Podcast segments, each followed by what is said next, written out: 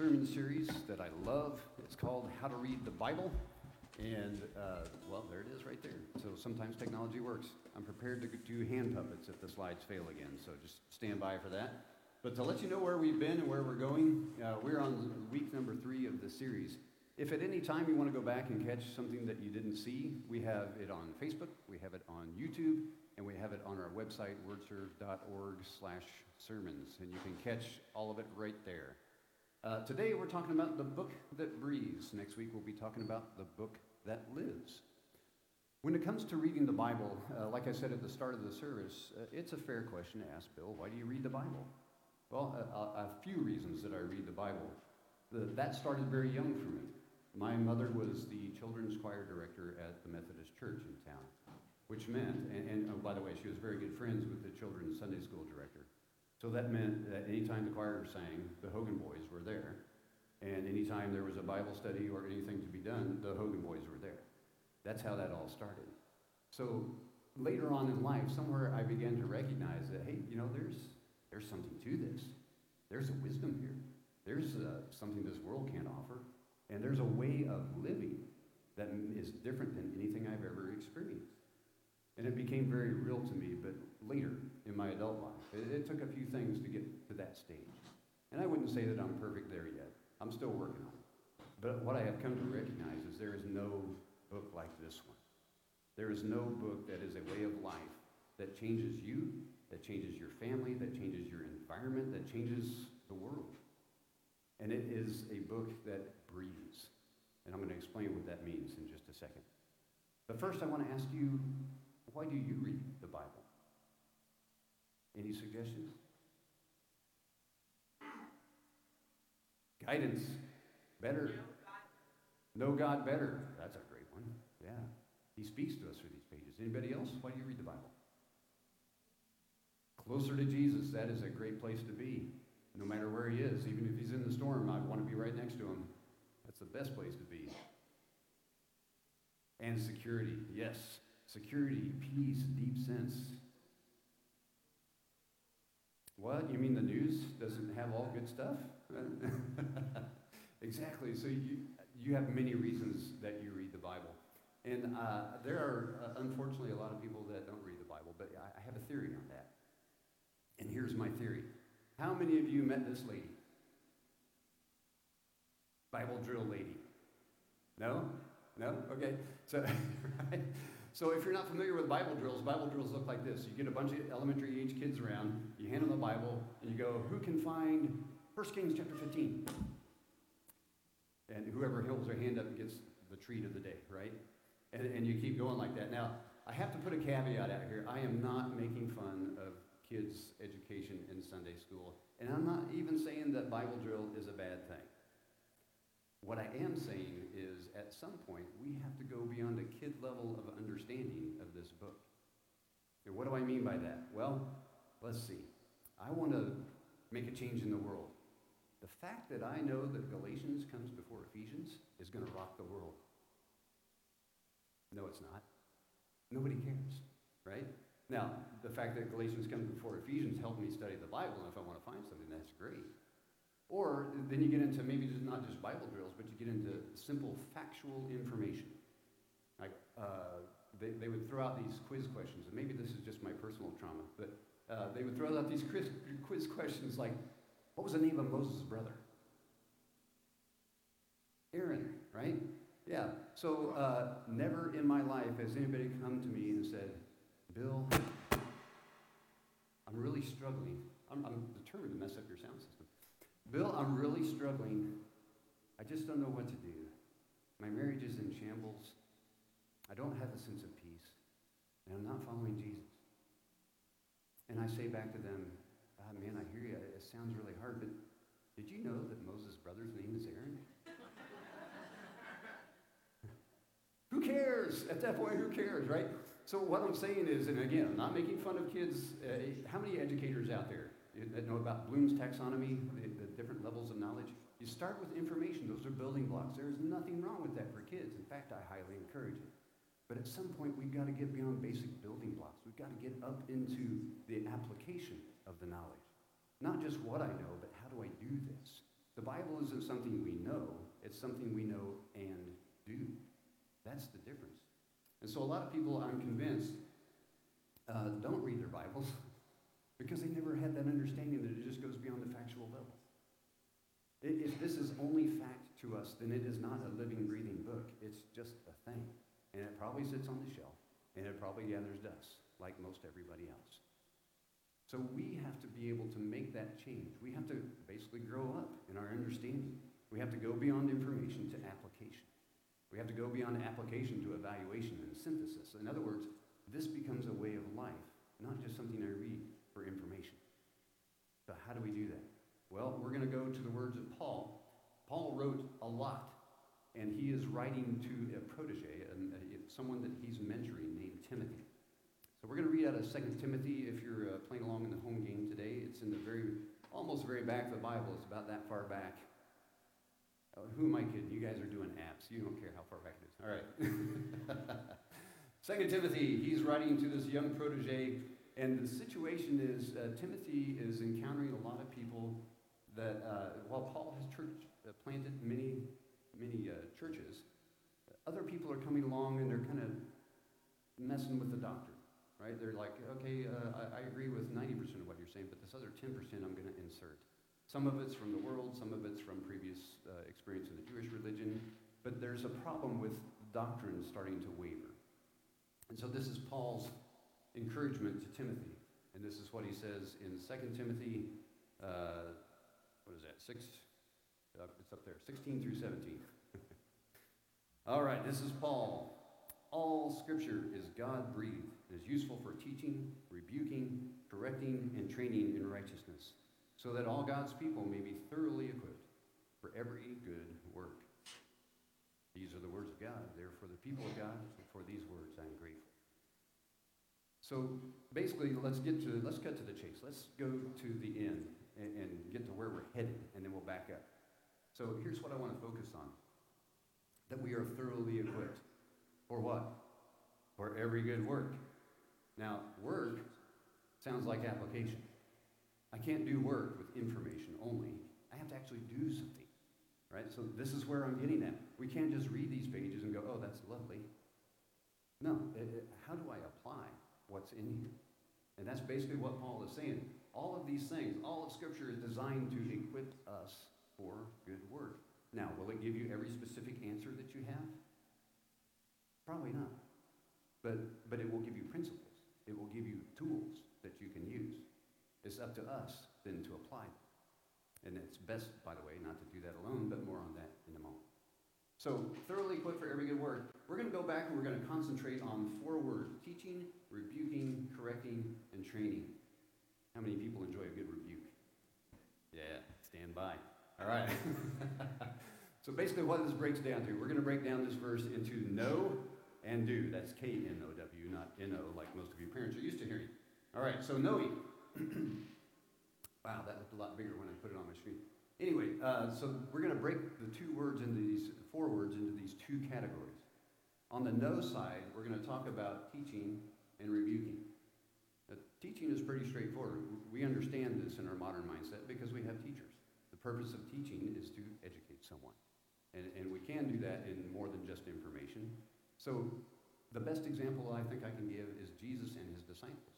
That was a three-year education. That was a three-year PhD in the Word. Was it, was it ever in a classroom? No. Uh, in fact, most of it was out in the middle, in the midst of life. And it applied to life situations.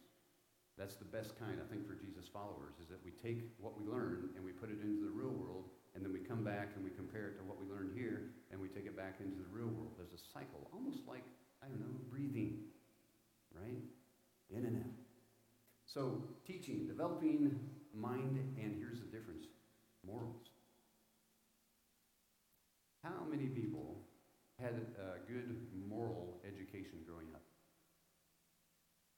About 50% of you, so there's 50% I'm going to be suspect on when the offering is taken. All right.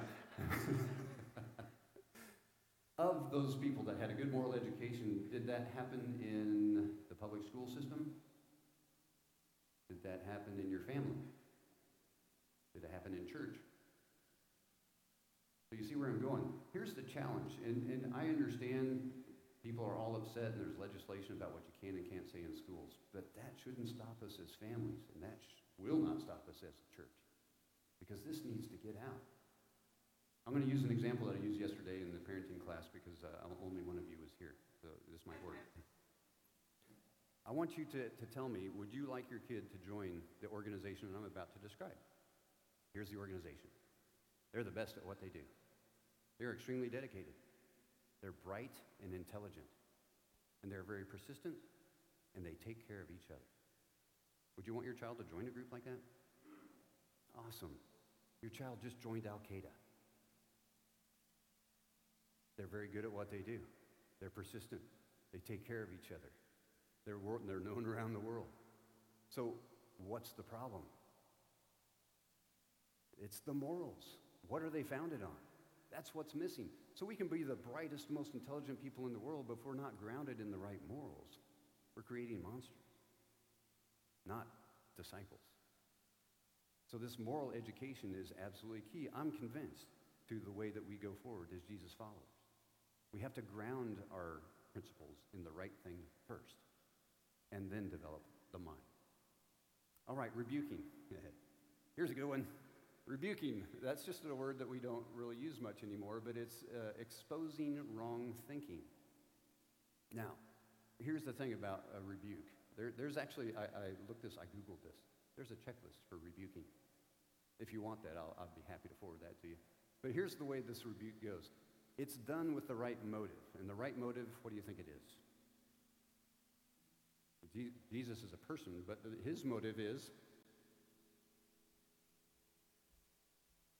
But his, his base desire is love. It's done out of love. Yeah, you're, you're all correct, but his motivation, his prime motivation is out of love. In other words, I'm helping correct wrong thinking, not because I want to make you feel bad, not because I want to feel superior, but because I love you and I, I see this and I see something different. And I, I, want to try to bring these two together.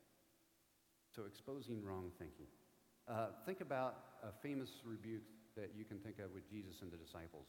Um, because we have this image of Jesus that he's like the, the flower hippie child and uh, loves everybody, but he did some rebuking. You remember any? That's my favorite one. What was the situation when he said, Get behind me, Satan? What had Peter just said? He was basically saying, Hey, you don't need to go to the cross. I will never let that happen. And I wonder if in that moment Jesus had a flashback to the temptation and the Satan in the desert saying, Oh, I'll give you all these kingdoms. You don't have to go through that suffering. Get behind me, Satan. That is wrong thinking. Because if I don't do this, you're doomed. And by the way, so are we. That's Jesus correcting wrong thinking. Did Jesus hate Peter? Did Jesus want to feel superior to Peter? No, Jesus loved Peter. Probably more than he should have, because Peter was a knucklehead. We know this, right? But he loved Peter. He wanted him to think correctly. And it was important that Jesus get that right. That's an example of a rebuke. Now, Proverbs 27 has some words about this that, that helps us put this in uh, context that we can use. It says, Better is open rebuke than hidden love. Wounds from a friend can be trusted, but an enemy multiplies kisses. Ever been wounded by a friend? Yeah, I have. Have you ever been wounded by a friend and about 48 hours later go, darn it, they're right? That's, that's a rebuke, right? Someone that spoke the truth in love because of the best interest. Now, here at WordServe, we, call, we have a phrase for this. It's called loving accountability. And we have loving in front of it to remind us that the primary motive in anything that we do is out of love. Not spite, not hate, not a desire to shame or guilt. But here's the other thing that we do at WordServe. We give each other permission. And if you don't give permission, let's, let's build that bridge of relationship first and then I'll give you permission to, to rebuke me. Because, yeah, if it's, if it's a knucklehead thing, I, it, I, let's just say this. Let me back up. I'm different. I'm your pastor. If you see me doing something knuckleheaded, rebuke me. All right? That's my deal with you. You can say it at any time because I can ignore anyone. I, uh, I'm very good at ignoring people. Just ask Rana. No. but seriously, uh, tell me if I'm wrong. Now, in your day to day relationships, this is something that we need to work on because it can come across wrong. The motive has to be love, and the goal has to be to line up the wrong thinking. And how do I know what's wrong and what's right? I'm holding it in my hand. Right? The creator of the universe inspired people throughout history to write down some moral guidance. Now, the flip side, and I know you're going to have this argument or you're going to hear it. Yeah, but Bill, there's all kinds of nasty stuff in that Bible. People did really crazy things, and you know, we're talking murder and all kinds of stuff. I say, yeah, that's right, because you can learn from the bad as well as the good. In fact, the reason that I trust this so much is that he doesn't hold anything back. You see the, the very best of humanity, you see the very worst of humanity. Jesus tells us, hey, if you're going to follow me, you're going to have trouble. I trust a guy that says that. What I don't trust is the used car salesman that say, hey, just sign up. The life's going to be rosy. No problems ever. Is that true? No, it's not true. But because he tells it like it is, I trust that he is telling me the truth. And because he puts it all in the Bible and shows us all of humanity, we can learn from the bad and the good. I trust that more than someone who tries to spin and only give me one side of the story. Does that make sense? So, friends, uh, rebuke in love, and sometimes it hurts. But we have to be mature enough to step back and objectively look at what they're saying. Is it true? All right, that's the, the no side. Let's go to the do side. Doing is the action part, and correction, you, just think about a, a coach, right? When they correct your swing or your swing or your swing or your, you get the idea, right? So whatever sport that you're doing or whatever thing that you're actively doing, it's like a coach correcting your form. So if we go out and we do in the world, that's the one thing I love about the way WordServe operates because of our strategy. We go out and we do in the world and then we come back and we have a thing called community groups where we can talk about we can debrief and we can say, hey, I tried this thing in the Bible and it didn't work for me. What do you guys think? What did I do wrong? How could I do better next time? Now, this is application. This is correction, and it doesn't have to be a bad thing. I mean, if, if you were off course, wouldn't you want someone to tell you the, the nudge to get back on course? I don't know. Maybe you like four-wheeling. I, I don't. Uh, training. And, and this is, when you see it, you can't unsee it, right? It's like, duh. Well, training means doing. You have to be doing something to be training. So again, it's not just what we know, it's what we do. It's how we live. That's the training part. And it's the practice doing, but practice doing what? Practicing doing life like Jesus. If we're going to call ourselves Jesus followers, we should probably follow Jesus. That's an action, that's a lifestyle. And here's the bottom line of all of this right thinking will produce right action suffice it to say that our, our, thoughts will produce actions, then right thinking must produce right action. Just like wrong thinking produces wrong action. And if you don't believe me, I'm going to take an example out of your life right now. How many people have ever had a kid uh, that did something totally knuckleheaded, and you look at them and you shake your head and go, What were you thinking? Not doing. What were you thinking? Because thinking led to the action right? Wrong thinking, wrong action, but right thinking, right? I see a lot of chuckles out there. There's, there, you have used this question, I know. The right thinking leads to right action. That's the bottom line of all of this. Now, WordServe community groups are a great place to do this because you get a chance to explore, you get a chance to go out and come back, you get a chance to analyze. And there, um, for you educators out there, I'm talking about these higher levels of, of knowledge now. That's what's going to make us uh, impact the world around us, not knowing that Moses' brother is named Aaron. Right? That, that's just not going to do much for us. So now that we've backed up all the way into the God breathed part, we, we've talked about knowing, we've talked about doing, we've talked about the fact that right action produces, uh, or right thinking produces the right action. But can I trust this? Well, let me just offer a few ideas. When Paul says God breathed, we've, we talked about that idea of breath before. Breath can also mean spirit. Breath can mean the Spirit of God. And the Spirit of God has inspired individuals to write. Are these individuals perfect? Have you read this thing? No. But is God perfect? Yes. And if God inspires, you can see God's voice, hear God's voice through the words that they write. That's one thing that gives me confidence that there is a golden thread. And if you spend enough time in this, you'll begin to see the golden thread that weaves its way all the way through. It is amazing. It is the greatest story ever told, literally. That's one thing.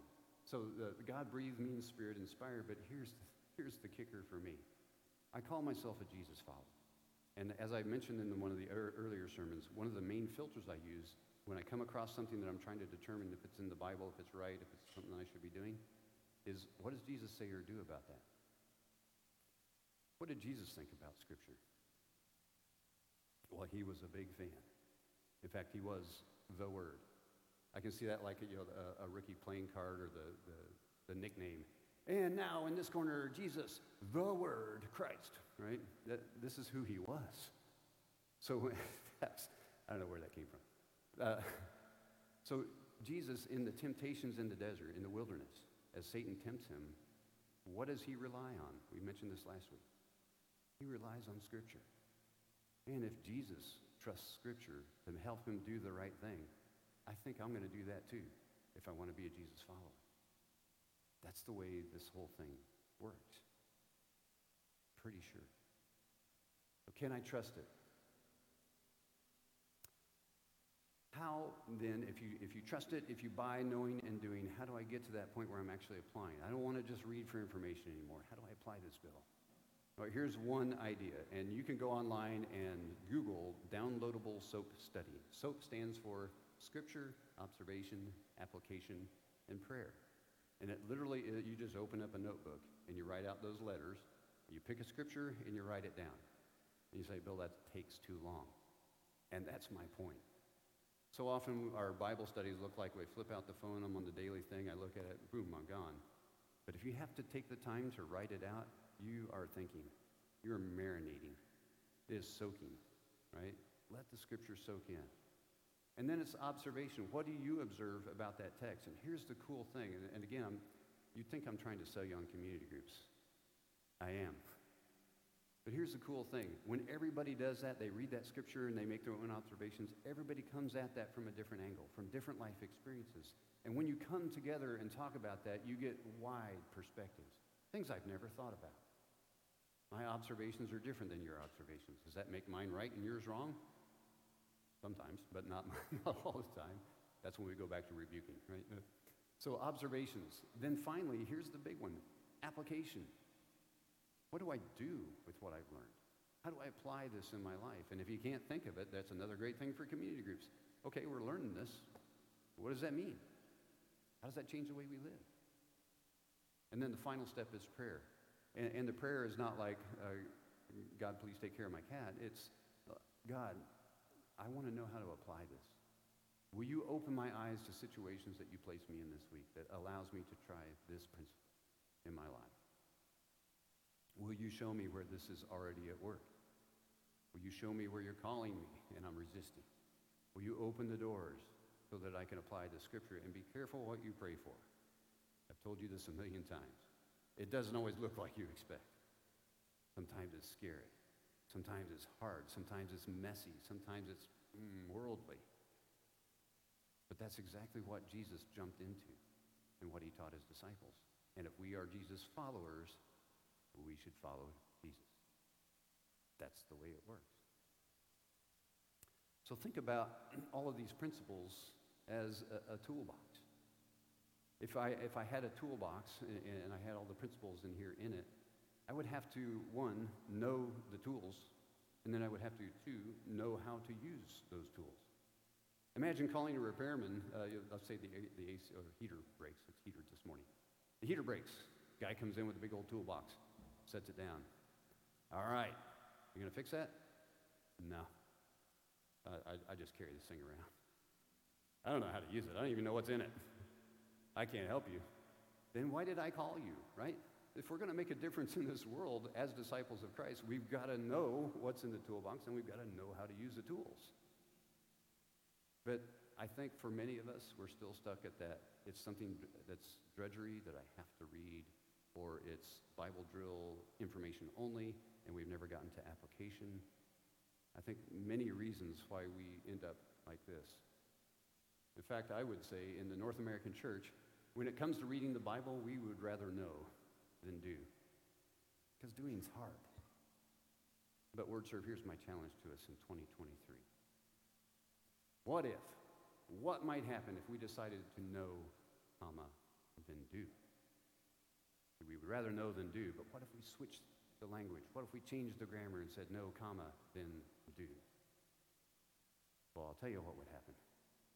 Right thinking would lead to right action.